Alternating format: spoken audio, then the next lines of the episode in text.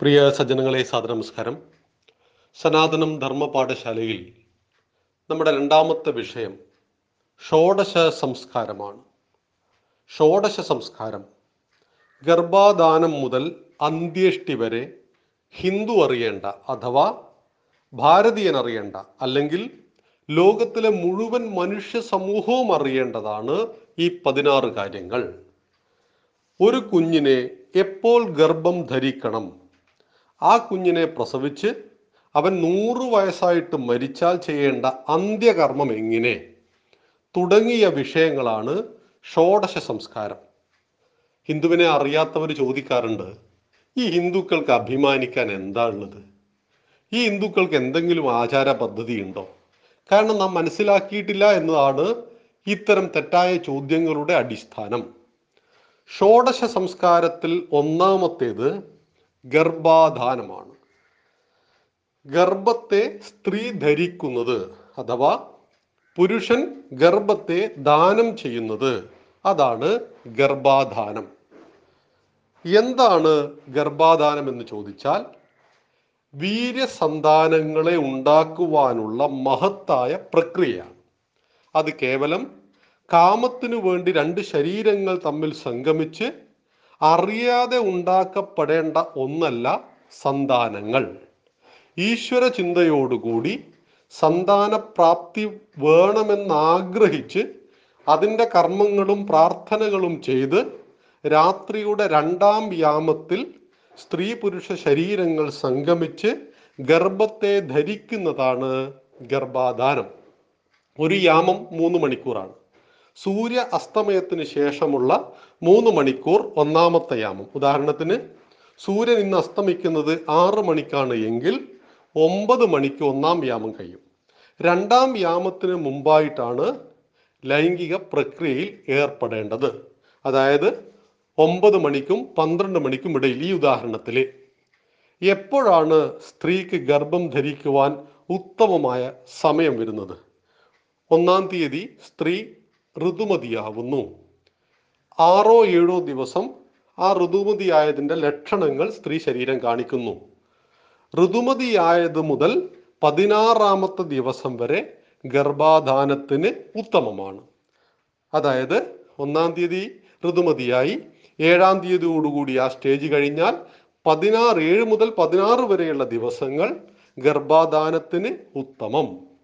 ഈ ഗർഭാധാനം എന്ന് പറയുന്ന സന്തതി പരമ്പരയെ നിർമ്മിക്കുന്നത് കേവലം ലൈംഗികതയുടെ ബൈ പ്രൊഡക്റ്റുകളാവരുത് എന്താണ് കുട്ടികളെ പ്രൊഡക്റ്റും ബൈ പ്രൊഡക്റ്റും എന്ന് പറയുന്നത്? എനിക്കൊരു കുഞ്ഞു വേണം എന്നാഗ്രഹിച്ചു. അതിന് ചെയ്യേണ്ട കർമ്മങ്ങളൊക്കെ ചെയ്തു. ക്ഷേത്രങ്ങൾക്ക് കൊടുക്കേണ്ടത് കൊടുത്തു. ഭഗവാനെ പ്രസാദിപ്പിക്കുവാൻ ആവശ്യമായ പൂജാതി കർമ്മങ്ങൾ ചെയ്തു. സേവന മേഖലയിൽ ചെയ്യേണ്ടത് ചെയ്തു. ഗുരുവിന് ദക്ഷിണ നൽകി. വീട്ടിലെ കുടുംബത്തിലെ മുതിർന്നവരെ മുഴുവൻ മാനസികമായിട്ട് അവർക്ക് എന്താണോ ആവശ്യമുള്ളത് അത് നൽകി സന്തോഷിപ്പിച്ച് അങ്ങനെ സമസ്ത ലോകവും ഞാൻ കാരണം സന്തോഷത്തിലാണ് എന്ന ബോധത്തിൽ പ്രാർത്ഥനയോടുകൂടി സ്ത്രീ പുരുഷ ശരീരങ്ങൾ സംഗമിച്ച് അതിൽ നിന്നും ഗർഭം ധരിച്ച് ആ കുഞ്ഞിനെ പ്രൊഡക്റ്റ് എന്ന് പറയും.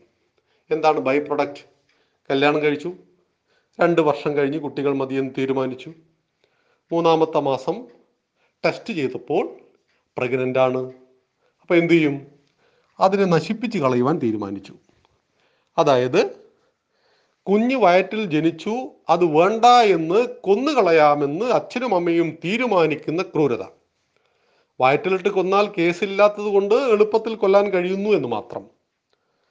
കുഞ്ഞ് വേണ്ടായിരുന്നു അബദ്ധവശാൽ വയറ്റിൽ ഉണ്ടായിപ്പോയി ആ കുഞ്ഞിനെ കൊന്നുകളയാമെന്ന് അമ്മ ചിന്തിക്കുകയും ഇത് കുടുംബത്തിൽ അറിയുകയും അവരെല്ലാവരും അതിന് സമ്മതിക്കാതിരിക്കുകയും മറ്റു പലരുടെയും നിർബന്ധത്തിന് വഴങ്ങി കാരണക്കാരായ രണ്ടുപേരും ചേർന്ന് ഇവനെ ഇവളെ ഗർഭത്തിൽ ധരിക്കാം പ്രസവിക്കാം എന്ന് തീരുമാനിക്കുകയും ആ കുഞ്ഞ് പ്രസവിക്കപ്പെടുകയും ചെയ്താൽ ആ കുട്ടിയുടെ പേരാണ് ബൈ പ്രൊഡക്റ്റ് അസ്വീകാര്യനായ കുട്ടി. അമ്മ കൊന്നു കൊന്നുകളയുവാൻ തീരുമാനിച്ച കുട്ടി അല്ലെങ്കിൽ അച്ഛൻ വേണ്ടെന്ന് പറഞ്ഞ കുട്ടി അത്തരം കുട്ടികൾ ജനിച്ചാൽ നമുക്ക് സ്നേഹക്കുറവുണ്ടാവുമോ? സ്നേഹക്കുറവൊന്നും ഉണ്ടാവില്ല പൂർവാധികം ശക്തിയോടുകൂടി നാം ആ കുഞ്ഞിനെ സ്നേഹിക്കും. എന്നാൽ അങ്ങനെ ജനിക്കുന്ന കുട്ടികൾ അമ്മയ്ക്ക് നമ്മുടെ നാട്ടുപ്രദേശത്തെ മലയാളത്തിൽ പറഞ്ഞാൽ എട്ടിന്റെ പണി തരും. കാരണം വയറ്റിലിട്ട് അമ്മ വേണ്ടെന്ന് തീരുമാനിക്കുമ്പോൾ അമ്മയുടെ ചിന്തകൾ കുഞ്ഞറിയുന്നു. അമ്മയുടെ ഹൃദയത്തിന്റെ സ്പന്ദനം കുഞ്ഞറിയുന്നുവെങ്കിൽ അമ്മയും അച്ഛനും വേണ്ടെന്ന് പറഞ്ഞ കുട്ടി തീർച്ചയായിട്ടും മാതാപിതാക്കൾക്ക് ഒരുപാട് സംഘർഷങ്ങൾ നൽകുന്നുണ്ടാവാം. അതിന് പരിഹാരമുണ്ട്. അത് നമുക്ക് ഗ്രൂപ്പിൽ ചർച്ച ചെയ്യേണ്ട. തീർച്ചയായിട്ടും അത്തരം കുഞ്ഞുങ്ങൾ ഉണ്ടാക്കുന്ന പ്രശ്നങ്ങൾക്ക് പരിഹാരവും പ്രായശ്ചിത്തവും മാതാപിതാക്കൾ ചെയ്യണം. ആചാര്യനെ സമീപിക്കുകയാണ് അതിന് ചെയ്യേണ്ടത്. ഉത്തമ ആചാര്യന്മാരെ സമീപിക്കുകയാണ് ചെയ്യേണ്ടത്.